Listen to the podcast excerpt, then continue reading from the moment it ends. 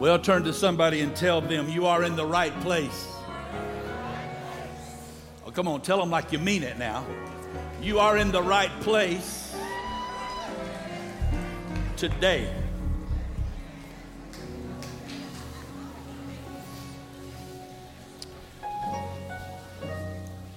I don't know if you know it, but God will use anybody. Some of you might be thinking, well, I've, I've messed up too much. If you just knew my past, if you knew my story, if you knew all that I had done wrong and messed up, how could God use me? Look at your neighbor and say, God will use even you. Oh, come on, look at him like you're real holy. Look at him and say, God will use even you.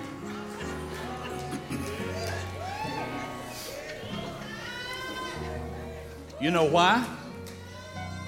You know why he will? Because you are greater than you think you are. And because he has a plan for you. In the lineage of Christ, if you look through the genealogy, that's some messed up folk in the genealogy of Christ. And when you start studying some of those begats that y'all so bored with when you read the Bible, you go to sleep reading the begats. If you read and dig into some of those and see some of their story, you'll be looking back and say, you know, if God would use him, and if God would use her, and if God used that family, and if, if, God, if, if God used them, then I know He could use me. So let me say it again. I want you to get it in your spirit.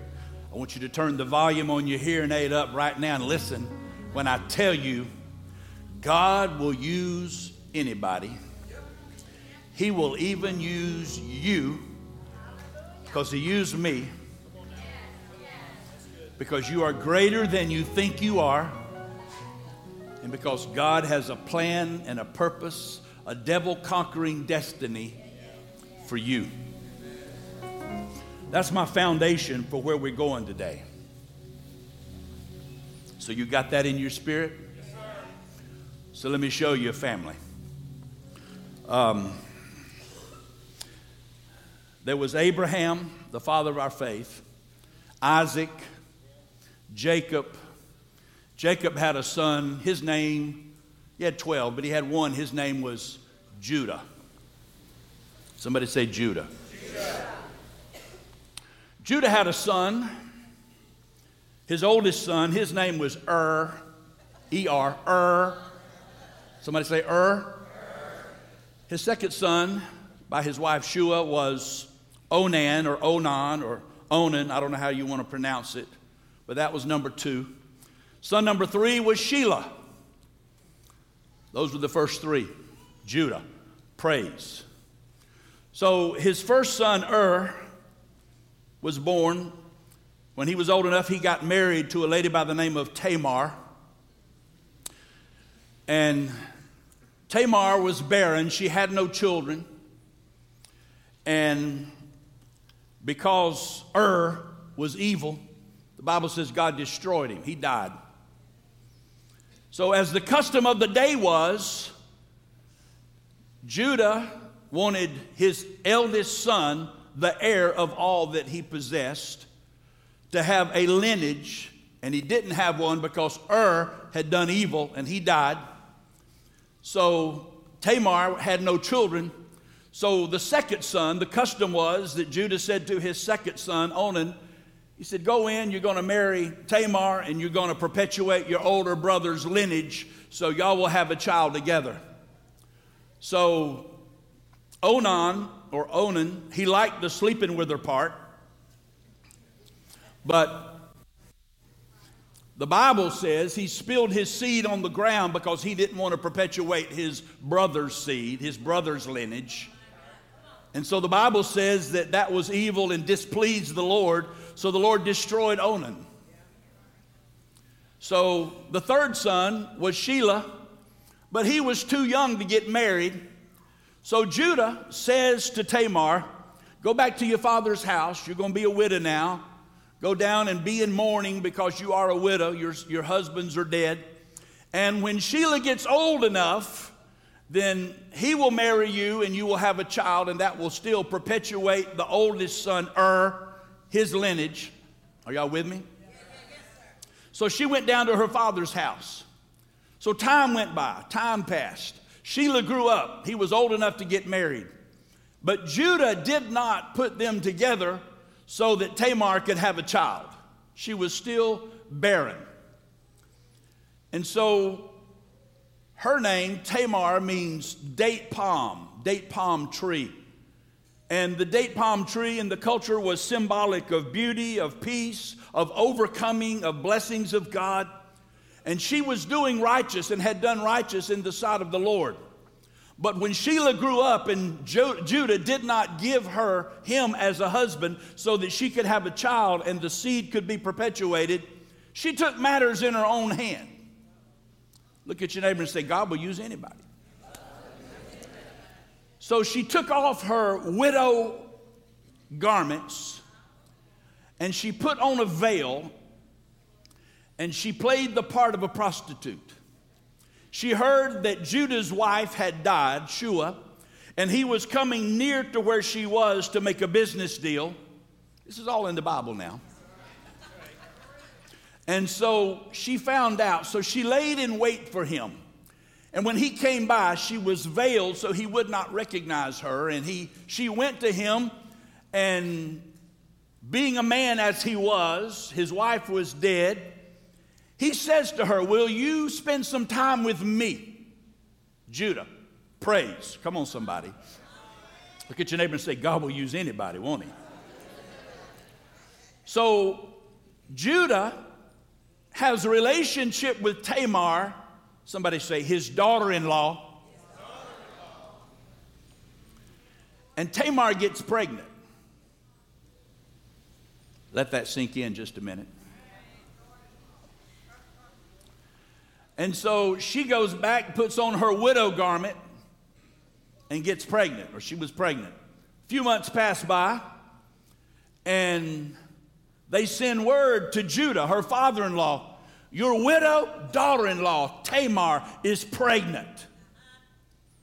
Judah, acting all self righteous and everything, said, Bring her. She needs to be burned. She needs to be destroyed. We need to put her to death. She has sinned.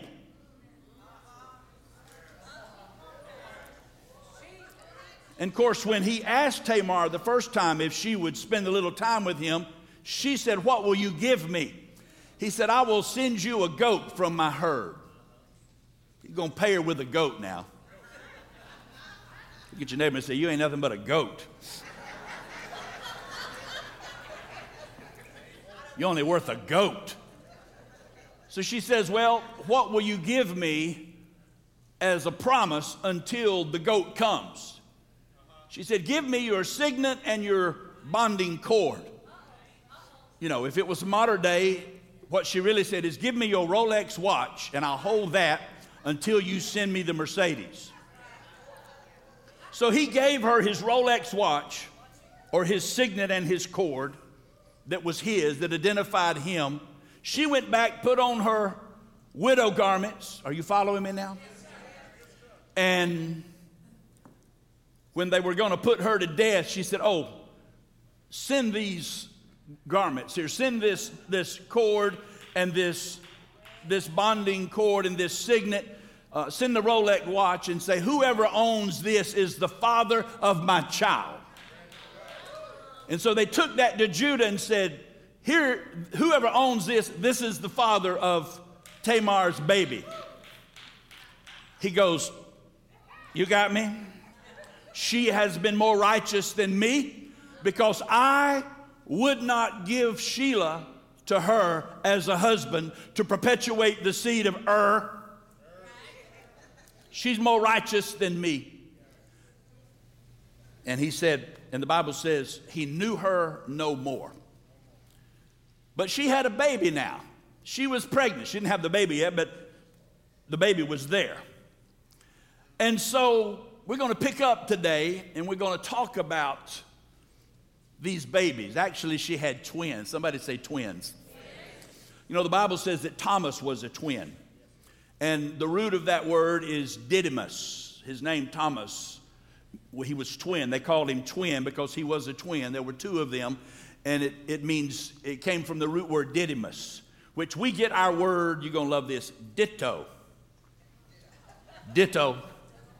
That's what it meant. And so we know that there are a number of sets of twins in the Bible. We know that uh, Esau was a twin, Jacob, they argued, they fussed. You know that whole story. I don't have time to go there today. But Tamar had twins. So as we look at this scripture, it's found in Genesis chapter 38. And the Bible says, when the time came for her to give birth, there were twins in her womb. So as you look at this scripture, I begin to break it down. As I begin to study it, uh, the first thing I want to tell you is that there is a time for giving birth. Every season is not a birthing season. Ecclesiastes says there is a time and a season for everything under the sun a time to be born, a time to die a time to kill, a time to heal. There's many seasons that we go through, but there is a time for giving birth. And the time for giving birth is a season when something has been deposited in you so that at the right time you can give birth to that which has been deposited in you. Before the birthing season comes, there is a season of process, this season of growth. Something must happen from the deposit that was made. Something must take place. There is a season of development, there is a season of preparation. Eventually, there is a season of pushing.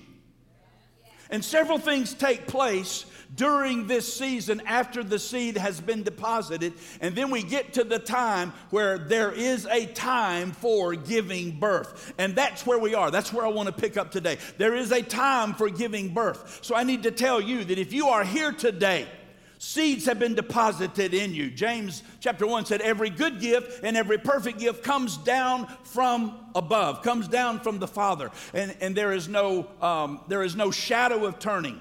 Every gift comes from Him. The Bible says that His mercies are new every morning. So every morning at about 1201, right after midnight, you can expect a fresh download of God's mercies, His grace, His provision. He makes deposits into us, He puts things in our spirit. Sometimes it's when we are sleeping, sometimes you are dreaming, sometimes you are awake and you receive a vision, but God makes deposits in us on a regular basis. So the dreams that you have, the goals that you have, the things that God has put in you from the time you were, don't miss this, from the time you were a boy, from the time you were a youth, those things things from the time you were a young girl. When God made those deposits in you, it was so at the right time when the season came, when that which has been deposited in you reaches fruition, you will give birth. You didn't hear me.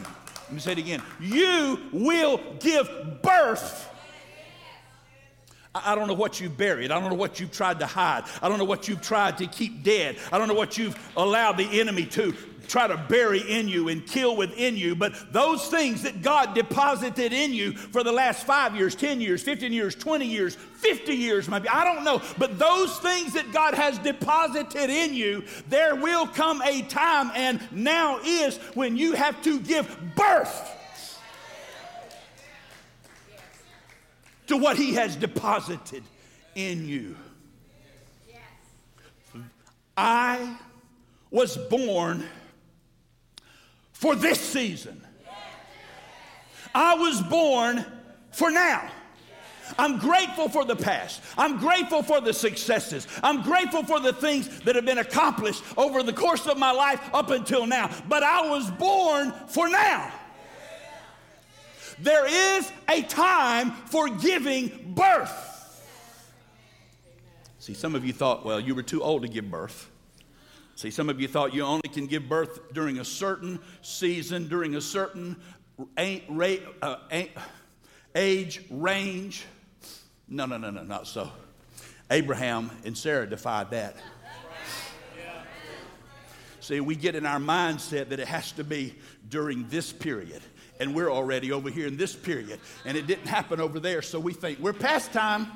Can't happen, won't happen for me. I wish it would, but, but I had that dream a long time ago and I gave up on that way back over here because it didn't happen when I thought it should happen, so it must not be to happen. Am I talking to anybody? I don't have time to preach today. I know I don't have time to preach.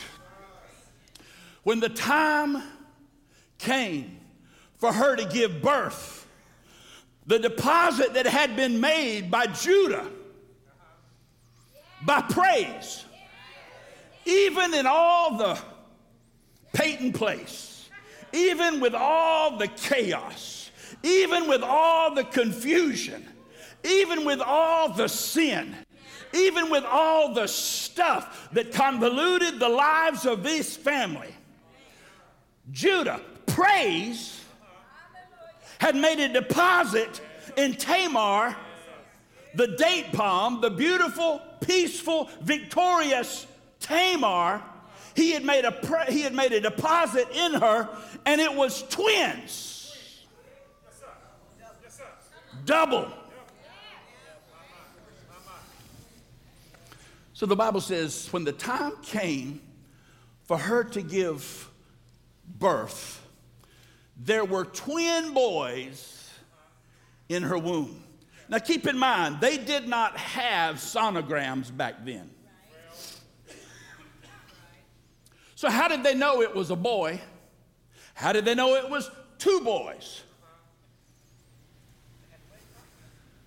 How did they know? Some of you medical folks, how did they know 6,000 years ago? How did they know? Could it be prophetic? See, back then when they didn't have a sonogram, they had to rely on prophecy. What if we started relying on prophetic words again today? We have prophetic, we have prophecy in this house. We have prophetic people in this house. What if we started listening to the prophetic word that God had deposited in our midst? I don't even have time to preach. But at the appointed time, the birth is going to happen. The birth will happen. When, when Rita was pregnant with Brittany, the day, the day Brittany was born, we left here, and your pains were how far apart when we left town? Three minutes? Is that right? And we left town. I said, Don't you think we need to hang close and maybe go to the hospital? She said, No. She said, This is false labor. We went over to Cleveland. We met her mom. We were eating at Wendy's, of all places. And her mama said, because she was having pains in her back, and her mama said, Well, that's not it, because it'll move around to the front. I think that's what you said. I know what you said. So it'll move around to the front. Well, it never did. It was in the back. And so after a while at Wendy's, she said, maybe we need to go back home. So we came back to Chattanooga. And on the way back in the car, her pains were one minute apart. One minute. We got to the house.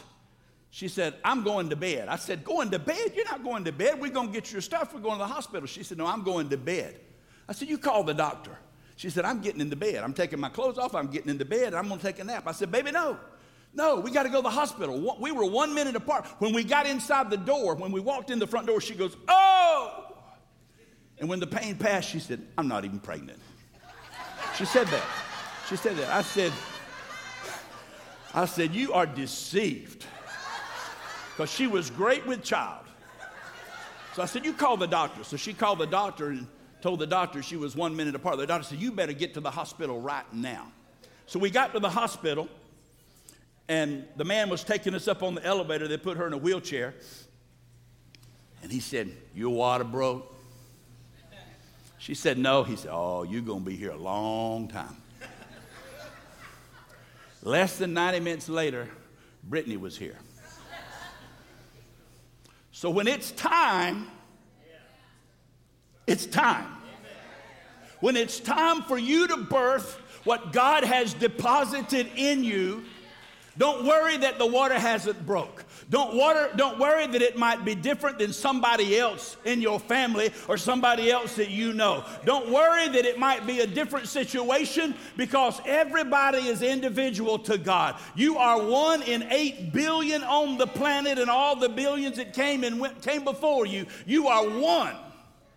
And God has a plan and purpose for your life.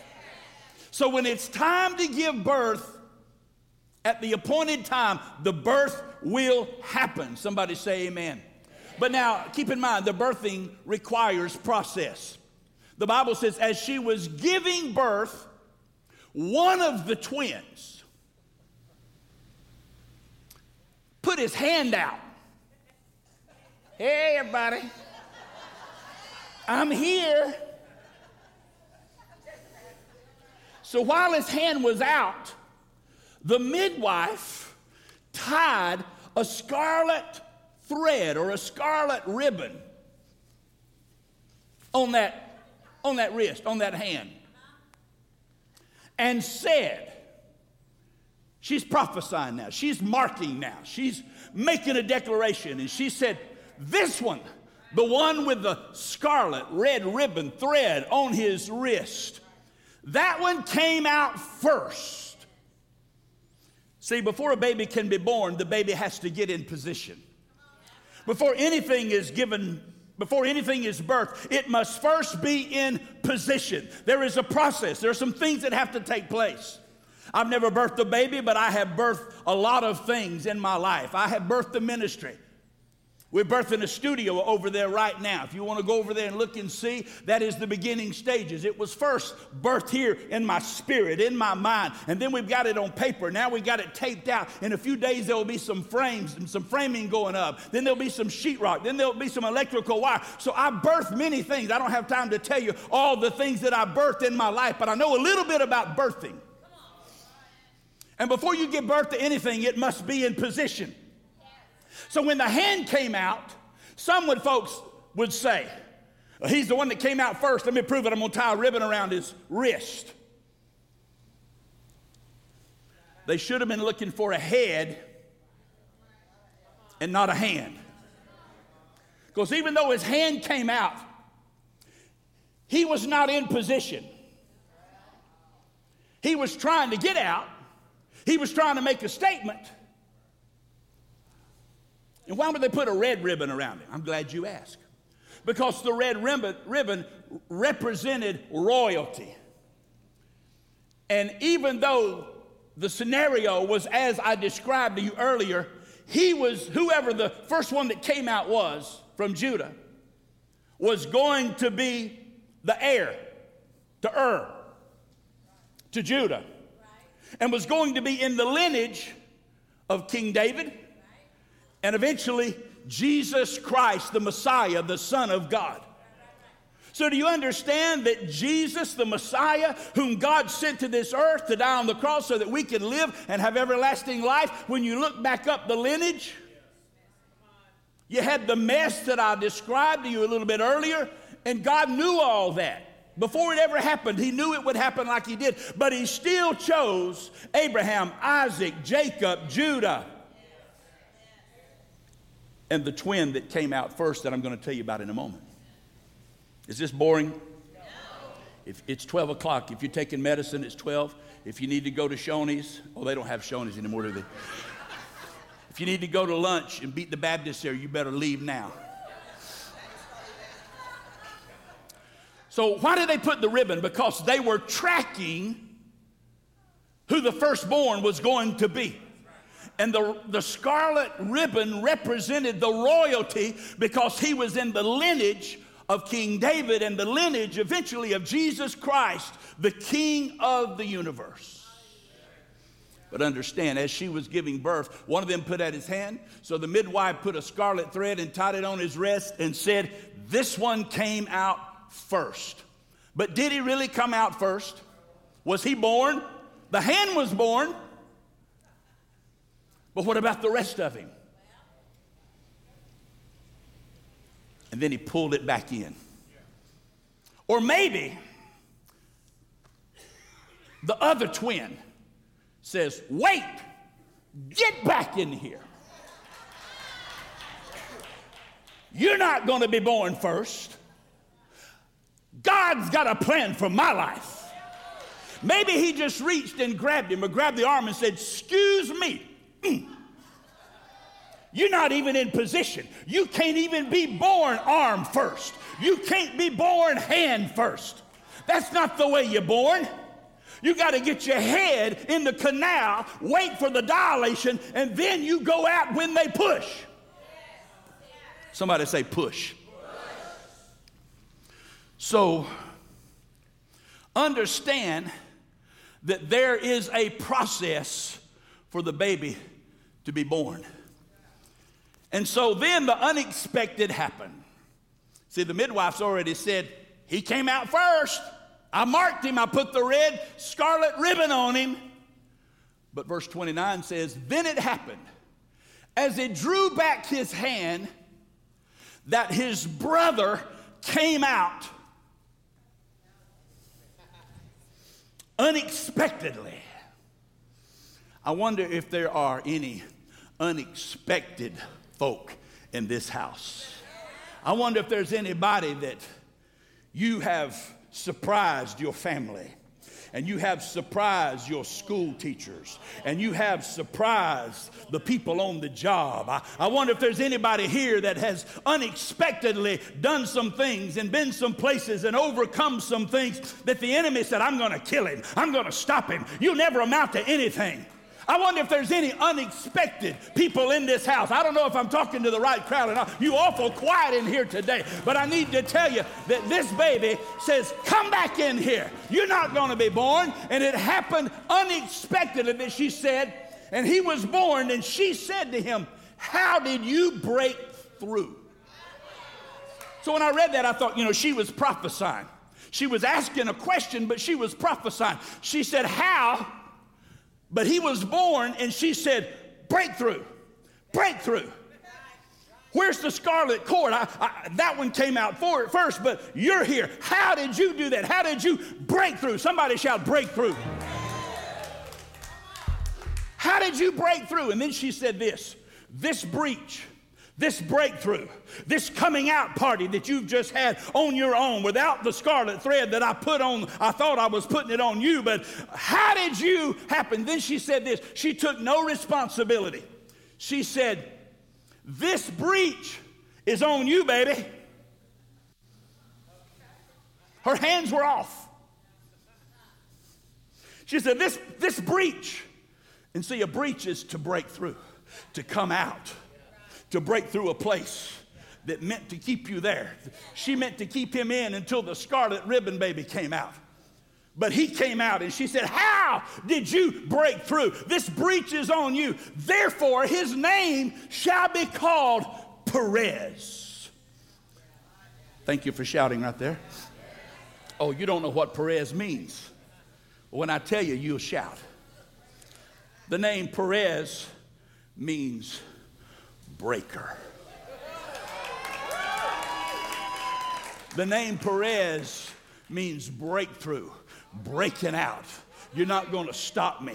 No, no red ribbon's going to keep me from coming out first. No twin that looks like me but not me going to keep me from coming out first. Get back in here, boy. I'm coming out. I'm the breaker. I'm the anointed one. I'm the one that God placed a destiny, a breakthrough on me. I have the anointing of the breaker and I'm coming out. I'm coming out. I'm coming out. So the midwife, she marked the other baby with the ribbon. But when Perez came out, they marked him with his name and said, Breaker, breaker, here's the breaker. Give him a wall, he'll break through. Give him a mountain, he'll break through. Give him a storm, he'll break through. Give him a tribulation, he'll break through. Give him fear, he'll break through. Give him sickness, he'll break through. Give him a battle, he'll break through. Give him poverty, he'll break through, break through, break through. I need to tell you. You are greater than you think you are. You're made in the image of God. He created you with a purpose. He created you with a plan. He created you, you with a destiny. And it is time for us to break, break, break, break, break out, break through in Jesus' name.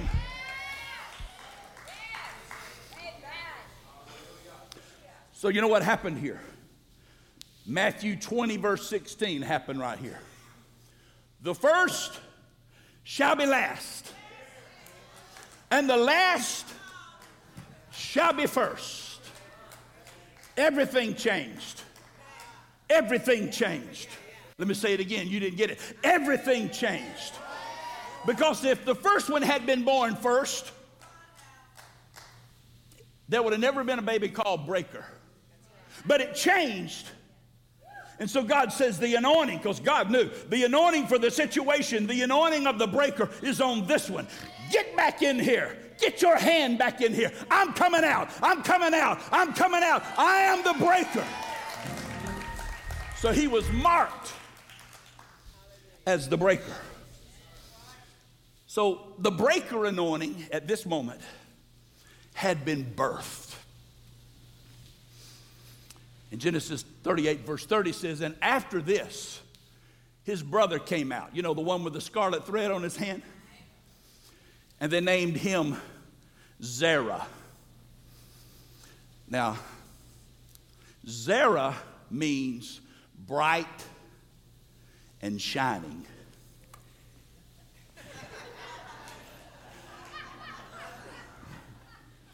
he was happy, he was bright, he was shining, it means glowing also. So he had a, he had a glow about him, and he had a scarlet ribbon on his wrist.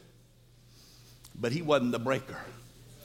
Here's what I want you to get he was a twin, he was ditto. He looked like Perez, he looked like the breaker. He spent nine months side by side with the breaker. He had the opportunity to come out first. Had he gotten in position first, he might have come out first, and everything would have been different. But even though he was in position, he was not in position correctly. You can be in your place that you've been assigned, but if you're not in that position correct, and you just wallering around, wasting time, not focused, not paying attention, not ready to come out, not ready to be in position like you're supposed to be. You can be in the position, but not be in position. You don't need to think that just because you're in a position that you are in the position you're supposed to be in. You are a warrior, you are a soldier. You have been anointed for such a time as this. We are part of the remnant church. So don't think just because you're at the church, you're in position. Don't just think that because you showed up a few minutes late, you're in position. You've got to get in position, ready to break through, ready to bust through, ready to change the world. So he came out and they named him Zerah, shining, glowing, showing happy to be here. He looked like Breaker. He looked like Perez. But he was not Perez. He was not the breaker. I need to tell you the breaker anointing is here. I wish I had time to go down through the scripture and tell you about some of the breakers in the Bible. There were many breakers in the Bible. I don't have time to tell you about all of them, but I can tell you about Abraham. Abraham was 100 and Sarah was 90. They were way past the years. I told you that. And they had a son named Laughter, Isaac. Abraham and Sarah, they were breakers. Moses was a breaker. He spent 40 years in the palace. Then he spent 40 years in the wilderness because he killed a man and he ran for his life. But the last 40 years he spent leading the children of Israel out of Egyptian bondage. He was a breaker. Nobody else took them out. Nobody else brought them out of Egypt, but he brought them out. He was a breaker. If you think about Joseph, they put him in a pit. He ended up in Potiphar's house. Then he ended up in prison.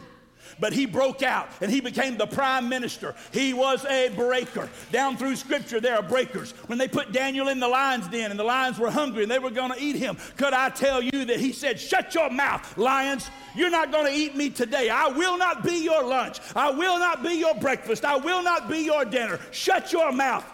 And the next morning the king came and looked down and said, Oh, Daniel, does your God, did your God, whom you, con- con- who you continually serve, did he deliver you? And he said, Breaker, I'm here. No lion's gonna kill me. When they put Shadrach, Meshach, and Abednego in the fiery furnace, they thought they were gonna burn them up. Breaker, breaker, breaker, anointing was on them. See, understand that Perez was born in Genesis chapter 38. In the first book, he set the course for breakers to follow in his footsteps down through history, down through biblical history. Could I tell you that we are passing the dispensation now? We are crossing the threshold. I've told you before, from the dispensation of grace that we've been in for 2,000 years, we are crossing now into the dispensation of the end times, the last days. The rapture is going to take place. The, the end times are coming now. The tribulation will come. Antichrist is going to come on the scene. On the scene. Jewish rabbis said in October, they are meeting with the Messiah now, and he will reveal himself soon. They said that in Jerusalem back in October. I want you to know that the time is near. And so the breaker anointing is here. It started with Perez, and it has been passed down through history. I don't even have time to tell you about Saul, who became Paul on the road to Damascus. And God anointed him. Later on a missionary journey, he was on his way to Malta, and the ship wrecked. And they found themselves ashore, and the natives there took care of them. And when they did, Paul got up to stoke the fire. And when he did, the Bible says a serpent attached itself to his arm. Could have killed him. As a matter of fact, all the natives said, Well, he must be a murderer. He didn't die in the shipwreck, he's going to die now. Paul says, shook it off in the fire. When he didn't die in a little while, they changed their minds. The Bible said they changed their mind. There's some folks changing their minds right now because they're watching you. Paul shook it off and said, Breaker, breaker, breaker, breaker, breaker. No serpent's going to kill me. They put, they put John on Patmos in a pot of oil and tried to burn him, but he wouldn't boil, he wouldn't burn. Breaker, and I don't have time to tell you about Simon Peter when they put him in prison. He was there with 16 soldiers. He was in the jail within the jail. He was locked up. He was in the back. And they were having a prayer meeting at Rhoda's house to get him out. And they prayed, and the Bible says the angels came. And they came to him and they smote him and they said, Get up, Simon Peter. And he was laying, he was sitting there chained to the wall chains on his arms, chains on his feet. No way he could get out. And the angel said to him, Get up. He could have said, Do you not see me, fool? I'm chained here. How can I get up? The angel said, Get up. The Bible says Simon Peter got up. When he got up, the chains broke off. The chains fell off. I need to tell somebody today you have a breaker anointing. You have been anointed for such a time as this. You may feel like you are chained to the wall. You may feel like you're in captivity. You may feel like you can't get up, but I'm telling you, get up, get up, get up, get up. There is a breaker anointing on you. When you get up, the chains will fall off. I love this scripture. I have a book called Secrets of a Giant Killer. And every time I sign one and give it to somebody, I marked this scripture and I put Matthew 11, 12. And from the days of John the Baptist, somebody said breaker, breaker. until now, the kingdom of heaven suffers violence. Have you ever seen it more in your lifetime than we're seeing it right now? And the violent, the warriors, the breakers, the people of God take it by force. I need to tell somebody you are a breaker. The breaker anointing is here. You may not feel like a breaker. You may have had a past that you didn't break out of anything. But if you're here, you are part of the remnant. If you are here, you are a breaker. If you are here, God has anointed you for such a time as this.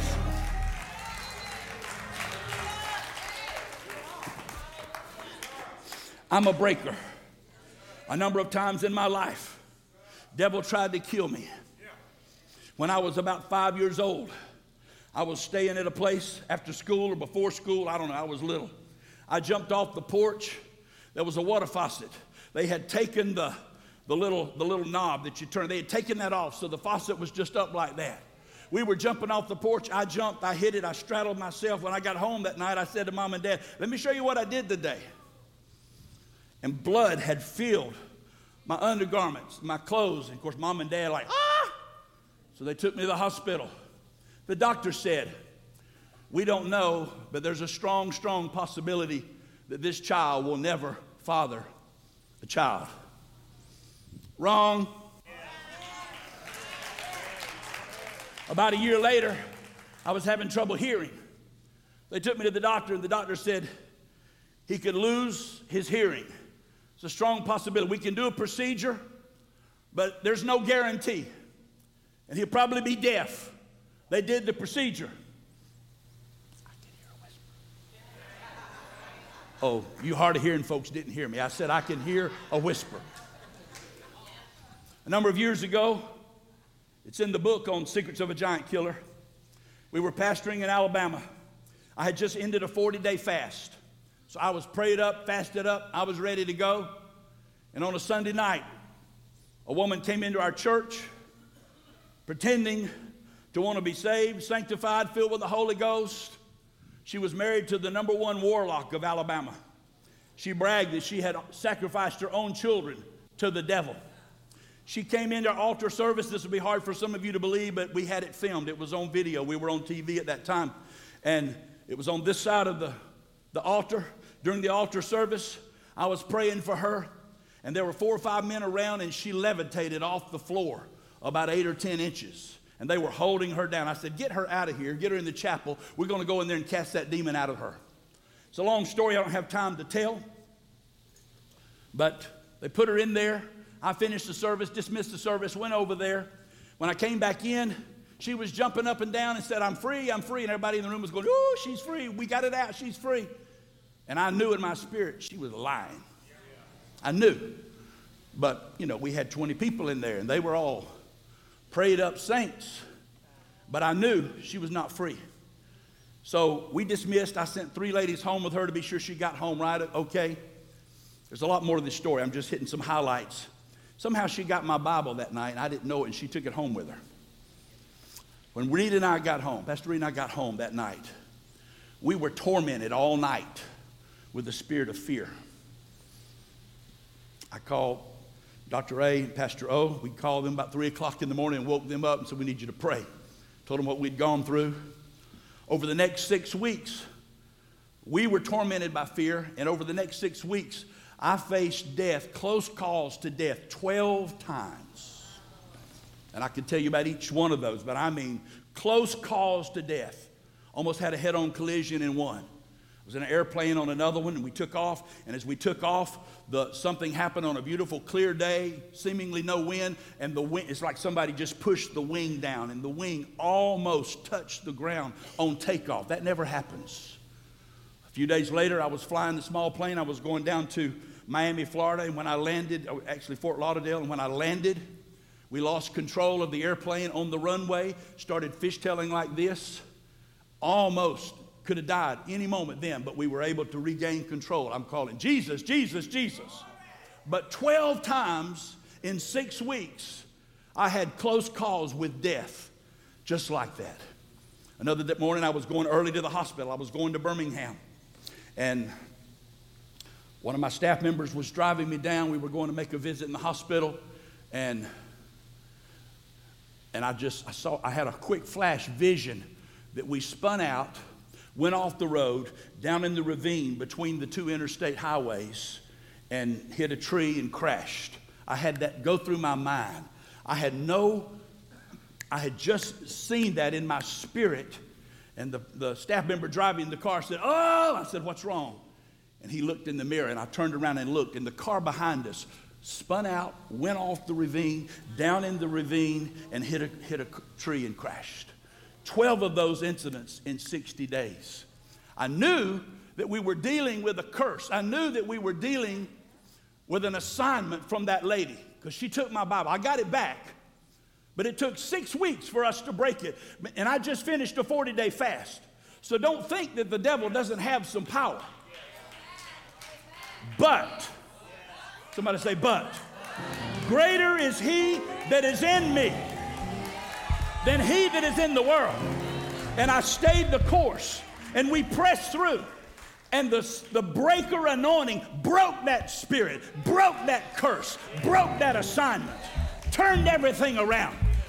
During those six weeks, I had church members that would come to me for counseling, saying, Pastor, we don't know what's going on. Crazy things, bizarre things are happening in our house. We don't even ever open our front door. We keep it locked, we keep it closed. Three o'clock in the morning, my door is standing wide open, my front door. We're hearing noises in the house. We get up and the front door's open. I was hearing stories like that for six weeks.